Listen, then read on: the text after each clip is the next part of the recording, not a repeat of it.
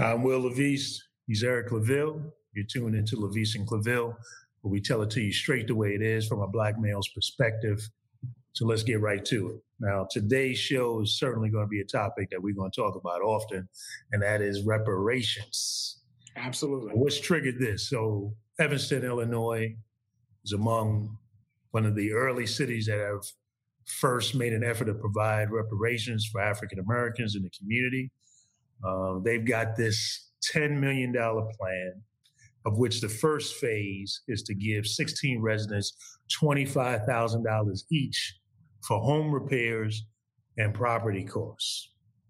It prioritizes residents who lived in the city from 1919 and 1969 who suffered housing discrimination after 1969. So proponents of this say the initiative is designed to be a start. They know it's not a cure-all, but it's a start to motivate Evanston and other cities to do much more. And critics say funding homeownership at these low levels will not address systemic racism. So you're talking about, in Evanston, you got a city population of about 76,000 people, African Americans are 12,000 of that. And you're talking about starting with numbers around $25,000 each for home repairs and property costs. Now, absolutely, when you look at the history of African Americans in this country and how this nation was built on the free labor of African Americans and primarily as well as indentured servants of other groups, but built on the premise of if I can have labor that I don't have to pay for, then all of the profit and all of that is just gravy upon gravy upon gravy. And then you've got institutions such as universities.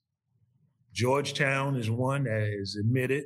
Yes. The selling of African bodies, of human beings, actually was critical to enabling Georgetown and other institutions, schools like it, to survive and thrive to where Georgetown has, you know, endowments that dwarf, you know, all HBCUs, you know. So even some small countries. Total, total GDP. So you're talking about built on a system of exploiting human beings, not compensating them. And now we're looking at having these kind of programs where we're sort of struggling with $25,000, 16. We got to make a start after 400 plus years.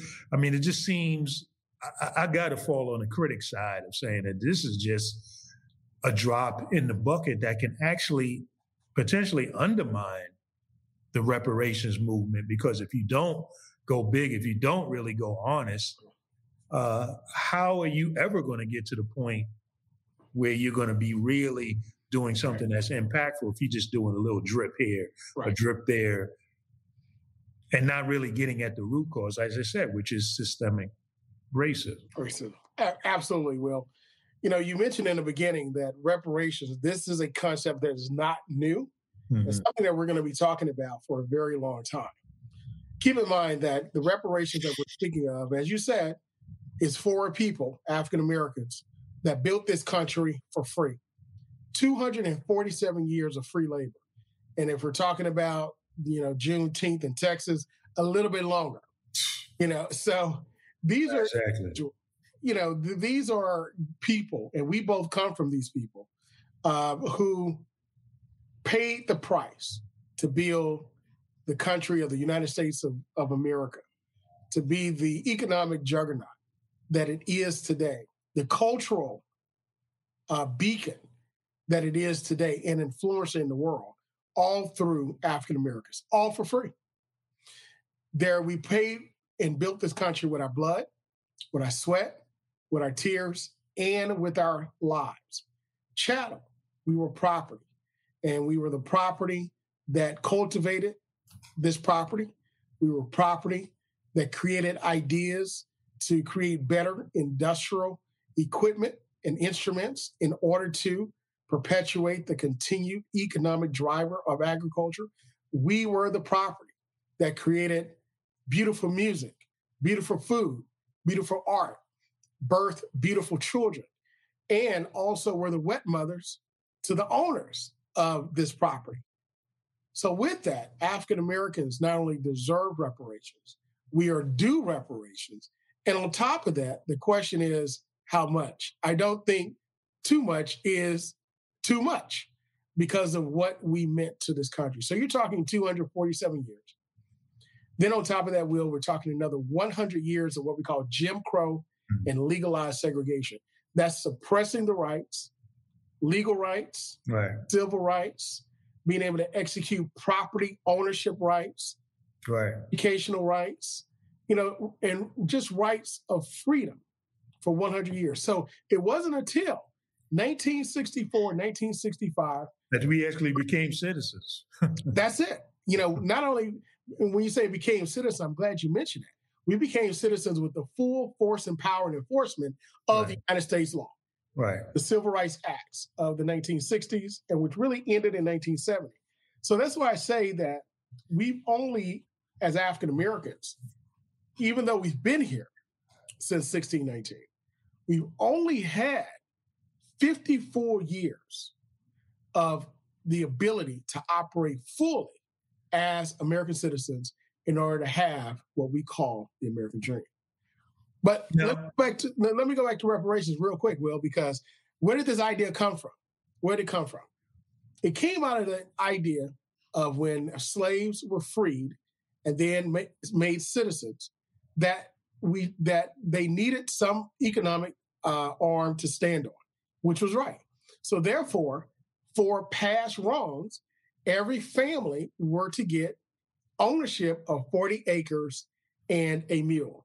Right. The significance of that is 40 acres is land that you can till and create agricultural products to sell. Also, it's property that you can own and build wealth and pass down from generation to generation. That mule, livestock, was really the most important aspect next to land that you can own. There were no cars during that time period. Yeah, that's like the mule's like having a car now, right? Or I'm maybe like truck. Having a cell phone. Yeah. Actually, it's like having a work truck. You know, you got a mule. You can now use that mule to carry items. You can use that mule to till the land and the like. Right. And of course, other livestock such as chickens, such as cows and pigs and things of that nature that help to bring in revenue, sustain you. So what happened was we never got that out of Reconstruction because Reconstruction was cut short, which I think was the most productive periods, one of the most productive three-year periods in our country. Right. Reconstruction was deconstructed. Right. Oh, man, it took 100 years to deconstruct it. And we're still reconstructing from the deconstruction of Reconstruction.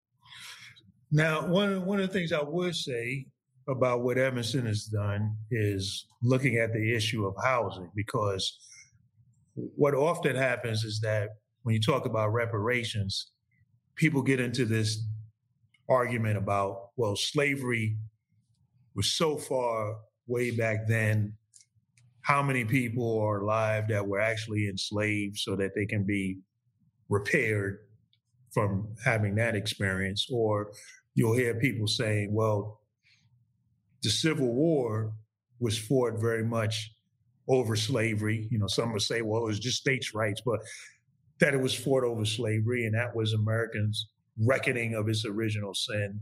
And then, like you said, the Reconstruction period was put in place. So there were attempts to remedy slavery. But one of the things that, and why I say that they, in Evanston, you could argue that they are on the right track, because when you look at housing laws and housing policy in the United States, especially, you know, around with the New Deal, and we're talking about the late 40s and 50s and 60s, and how African Americans were systematically blocked from being able to own homes, and the issue of redlining and not being able to get loans for homes, while white communities were literally built by the federal government. I mean, there are cases after cases, like for example, Richmond, California, which people, you rarely hear about Richmond, California, but during the World War II and the defense industry out there and then pulling people to come out for jobs, they were literally building housing for people to work in the defense industry, but it was for whites having quality housing that they can acquire and build wealth, while blacks were relegated to substandard housing. Absolutely. So you have these different examples that you can point to where people still are living or their near descendants are living, and you can point to and add some remedies. But when you're talking about, $25,000, I mean, it's almost again showing the lack of valuing the Black life when you look at the wealth gap that has been created, started from slavery, and then, as you eloquently pointed out, after slavery was over, that still wasn't enough. The attack was still on. There was the deconstructing of Reconstruction and the Black codes and Jim Crow and legal segregation for generations, again, more. So right. to remedy this in a piecemeal kind of fashion, rather than really taking a serious look at how to get at systemic racism and how to get at really policies that will really build wealth in a real serious way. In other words, what we've heard Martin Luther King talk about, what we've heard Jesse Jackson talk about, a Marshall Plan type approach. I mean, we did it just recently in 2008 when it was talking about bailing out the banking industry. We That's took right. a serious look at this situation and how it was impacting the economy and took a serious, comprehensive $1 billion approach to remedy the situation, to help fix the situation. So it just seems like, again, this, as well-meaning as it may be for some of the people, because I wouldn't question some of the sincerity, especially if some of the Black folks are involved, but also well-meaning whites as well. I don't question the sincerity, but right. to come at such low numbers when we have a deeper, more serious problem that really needs to be more comprehensively dealt with, I don't see where this is really going to help to advance that cause. Well, Will, I'm glad you mentioned that, because one of the professors who was studying this made a statement and said that perfection, in this situation, perfection is the enemy of good. Right. And it really just sums up everything that you just talked about, where, when is enough enough? Is enough is, I mean, we really can't monetize it because of what we've gone through. But let me go back before I address that about the fact when you mentioned, some people may say, well, slavery was so long ago. Well, if someone calls you to lose your arm, right, one of your limbs, 50 years ago, even though you've learned to live without it, it doesn't take away the harm that your limb was taken away. It doesn't matter how long ago it was. If you don't remedy right. your wrong, it's still there. Well, some people just tell you, well, come on, Clavell, just get over it, man. Just get over it, right. right. Well, it's always just get over it when it's you that's the one that caused, or your group caused one other group right. be under it, and you're telling us to get over it, right? The other thing is when you benefit from it, it's nothing to say get over it because you don't want to deal with it. And that's where guilt comes in. But we're not going to deal with that part because reparations is an issue. And it's going to happen. It's not going anywhere. Because, again, if you don't make amends for your wrongs, they're still wrong. That's why you have to make amends for it. That's why people go to, that's why in the 12-step program, they say, hey, what do you have to do? You got to go do what? You got to go make amends. No matter how long ago it was, you got to go make amends. So with that, if we move forward, what does that look like? So keep in mind, Evanston, Illinois, is a municipality, a town in the state of Illinois. It's not the federal government. It's not the state. It's a city. It's a municipality. This is part of a resolution of investing $10 million to the 12,000 Black residents of Evanston. And I think this is really, Will, if we're honest about it, this is a test group, right? This is a test group that kind of shows us how reparations can work. So we're going to get some good things that come out of this. We're going to get some things that come out of this that are not, that didn't work as effectively. So with that being the case, this $25,000 for homes in order to build for repair and also to buy homes is the start of reparations. Because as we mentioned, most people in America, you know, outside of the 0.5% that was mentioned in federal legislation to tax that make over $50 million. Now, I don't know if you're in that group or not, Will, or some of our listeners, if they're part of that 0.5%. But the other 99.5%, our greatest piece of wealth is our home. Our greatest. That is the asset that we have that we can borrow money off of. We can leverage. We can do all of that, right? Yeah. So with that, it helps to build wealth. And then they also mention that they're not the federal government. And they realize that systematic racism also took place, not just on the federal level and state level, but on the local level. So this is $10 million over a course of X amount of years for 12,000 residents, which represents less than 1% of Black population, right? Because you look at African American population, we're about at 40 to 45%, right? Between 40 and 45, depending on how some people categorize, it's more than one race. But so if you look at that, let's see what happens with this 12,000. And I think that's going to start to show us that reparations can work in the way that we believe it can. It is due, first of all, and that we could create it in a process to where we now start to build generational wealth as opposed to a simple one-time payment. So are you saying that in a sense, this start is a good approach to trying to get to a more serious, more comprehensive reparation package? I mean, is that what you're thinking? Because one of the challenges that I have with this is I think about, for example, the war on poverty that happened under the Johnson administration, and how there were a lot of bold, in my opinion, a lot of the things that were talked about were really getting closer to the kind of comprehensive change and getting at the root causes of systemic racism and wealth inequality that would actually help to turn this thing around.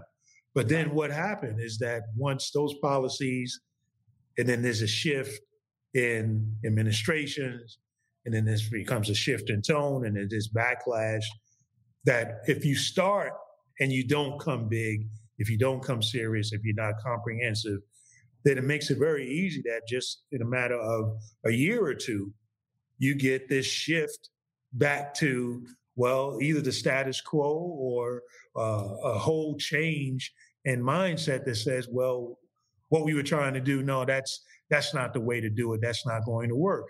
We see some of this. I think about what happened with the Obama administration, where you talk about housing and wealth, and how during the housing bubble and Obama coming into office, how much Black wealth was zapped out during that housing bubble. And then I fault the Obama administration for policies that didn't really address the disappearance of that Black wealth. They put in policies that helped to rebuild the banks. They put in policies that helped, the prop of the auto industry and so forth. But when you looked at the amount of Black wealth that was zapped out, and then what happens? Well, we had 8 years where it wasn't really fully addressed.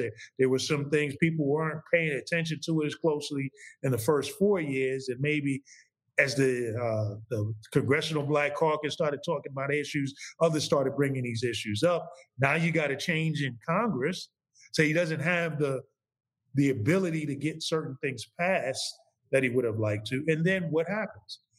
After Obama administration is done, what did we get? We get this swing back in the opposite direction with the Trump administration coming in.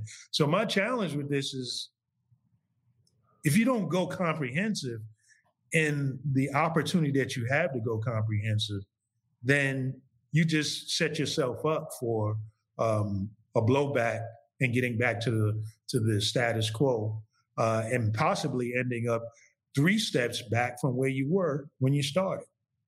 Well, you mentioned some very good points. I mean, all of them are very extremely valid. They're fact-based. And the answer to your question is we got to try, right? I mean, we talk about the Obama years. We talk about the other years. I think the most productive years as relates to really hitting this issue head on was, of course, the Lyndon B. Johnson years with the Civil Rights Acts that he pushed through, which really, I mean, a lot of people, if you look at the LBJ story, it really cost him. I mean, he, you know, after he left office, you know, he spiraled downhill quickly. Because the amount of stress and the weight of the world on his shoulders. I don't think a lot of us understand how much when you actually, you know, people like King, people like Mandela, people like Gandhi, LBJ, and others, when you stand against the system, the weight of the world is on your shoulders. But I think we really missed a big opportunity. Of course, there's constructive criticism out there where we could have done more. But I think this is the start, right? I think that really pushing the envelope forward. I think we're going to have some really substantive, tangible answers to solutions to some of these issues in the Biden administration. I think we're going to get there. Now, don't get me wrong. I don't think we're going to answer all of them. But I think this is I think Evanston shows it. It's not just the federal government. We got to do this together. And I think with them leading the way, starting this, I think that's a push in the right direction. Corporations doing it. You mentioned Georgetown. Georgetown slaves that were sold. Let me show you how this hits home. Georgetown slaves that were sold in order to keep the university afloat were sold to a plantation down in your neck of the woods, down in Louisiana. Yeah, exactly, in a place called Scotlandville, Louisiana, which is basically the black part of Baton Rouge, which is the community where Southern University and A&M College and Southern University Law Center is, which is where I went to both undergrad and law school. That's where it is. So the chancellor of, well, actually the president of Georgetown came down to Baton Rouge and to the grave sites of where these slaves were actually buried, right, and met with the families of some of the descendants that were there. So this is how recent this stuff is. This is how real it is. And what they did, they established a scholarship. So a scholarship for the descendants to attend the university in which their ancestors were sold in order to keep it afloat. I mean, to me, that starts to speak change, right? That starts to go right to the problem where it all started, and we start having solutions. But how does a scholarship for some individuals compare to the sale of human beings and the level of wealth that sale led to? I mean, at some point, we have to start looking at these gaps and looking at the value, the true value, as much as it may be difficult to quantify numbers from back in the 1800s and looking at us now in 2021, we have to start looking at things in proportion and value and say a few scholarships compared to the amount of wealth that was able to be created as a result of that. I mean, I get it, Will. I get it. You got to go into those endowments and come out with a chunk of something of real value. Again, that's a Marshall Plan type of approach, a bailout of the auto industry or bailout of the banking industry type of approach, or what we're facing now. I mean, I agree with President Biden saying, look, we got to go big in terms of infrastructure and in terms of what we're going to do, because you only get a few opportunities where things are aligned in such a way to get something really meaningful pushed through, especially when it's something of this magnitude. I mean, you're talking about just in a couple of years, as you said earlier about how much wealth has been tied up in people's homes and how that was just wiped out in the housing bubble in a couple of years for, you know, so many black families. So if you want to repair that, if you want to really get into reparations, you need to come as big with your repair as the damage was. Right. That's like, you know, okay, a couple of scholarships, you know, $25,000 here, there, is like, again, putting a Band-Aid on that arm that you lost. But you know, let's put a Band-Aid on that arm.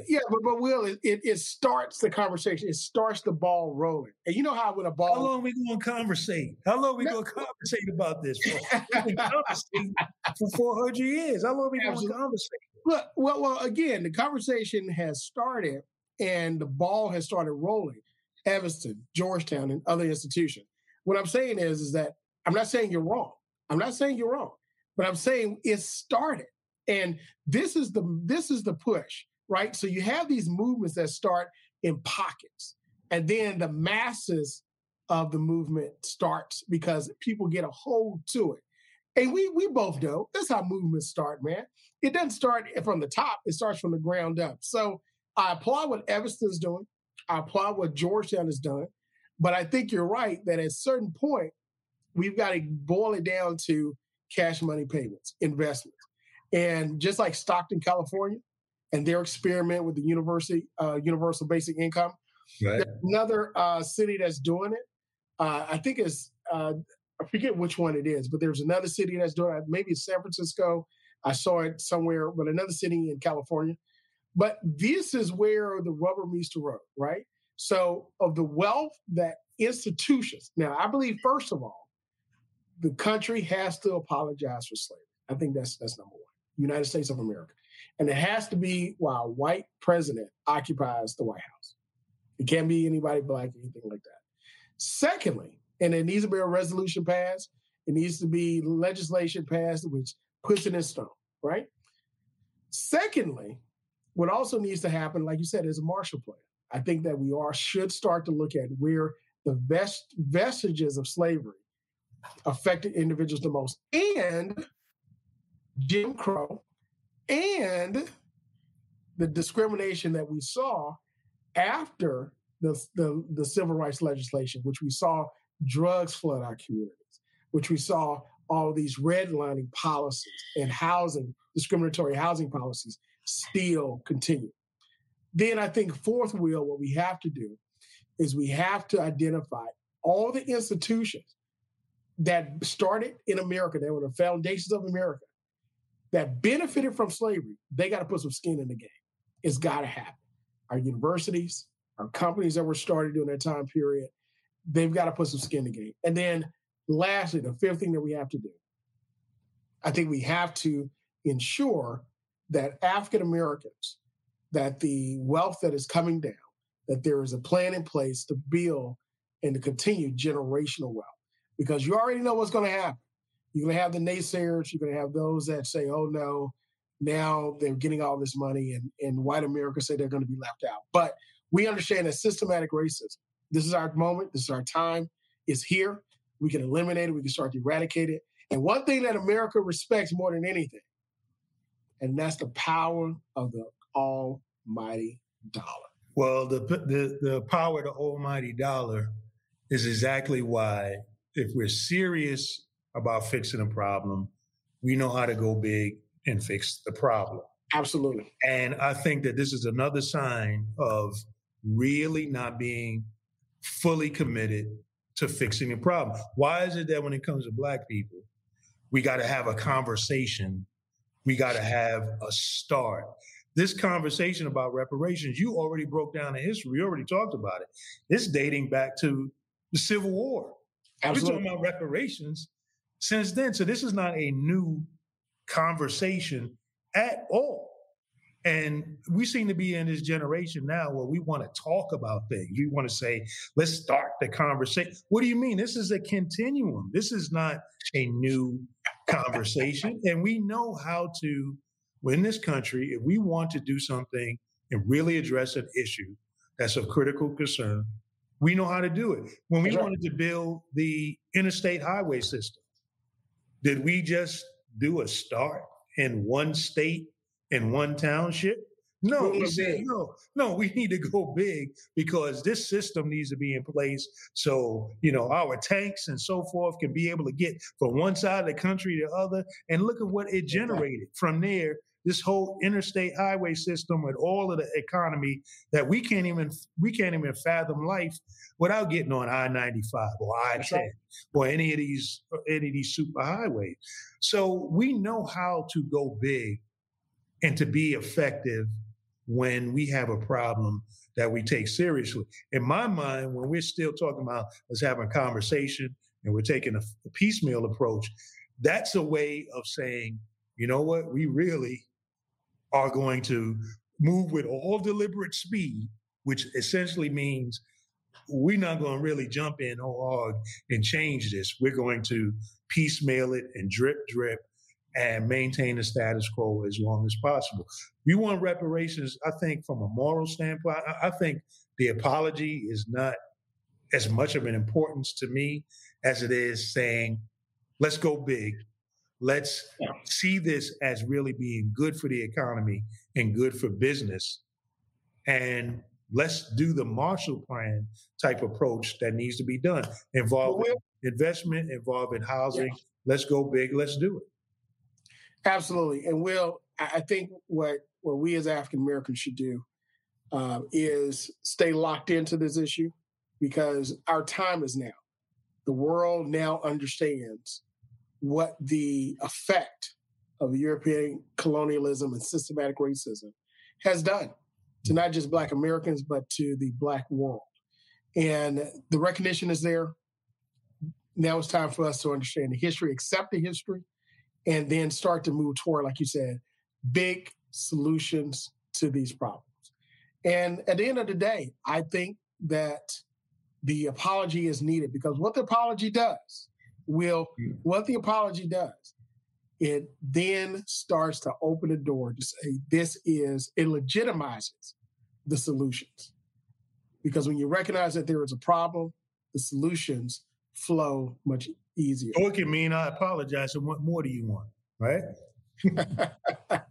Right. Well, I can tell you exactly what more do we want, but we'll talk about that on the next series. But we thank you again for joining us for this important discussion about reparation on Levise and Clavell. Follow us on Facebook, like and share, and also on our other social media. And we'll see you next time because to us, that's the way it is.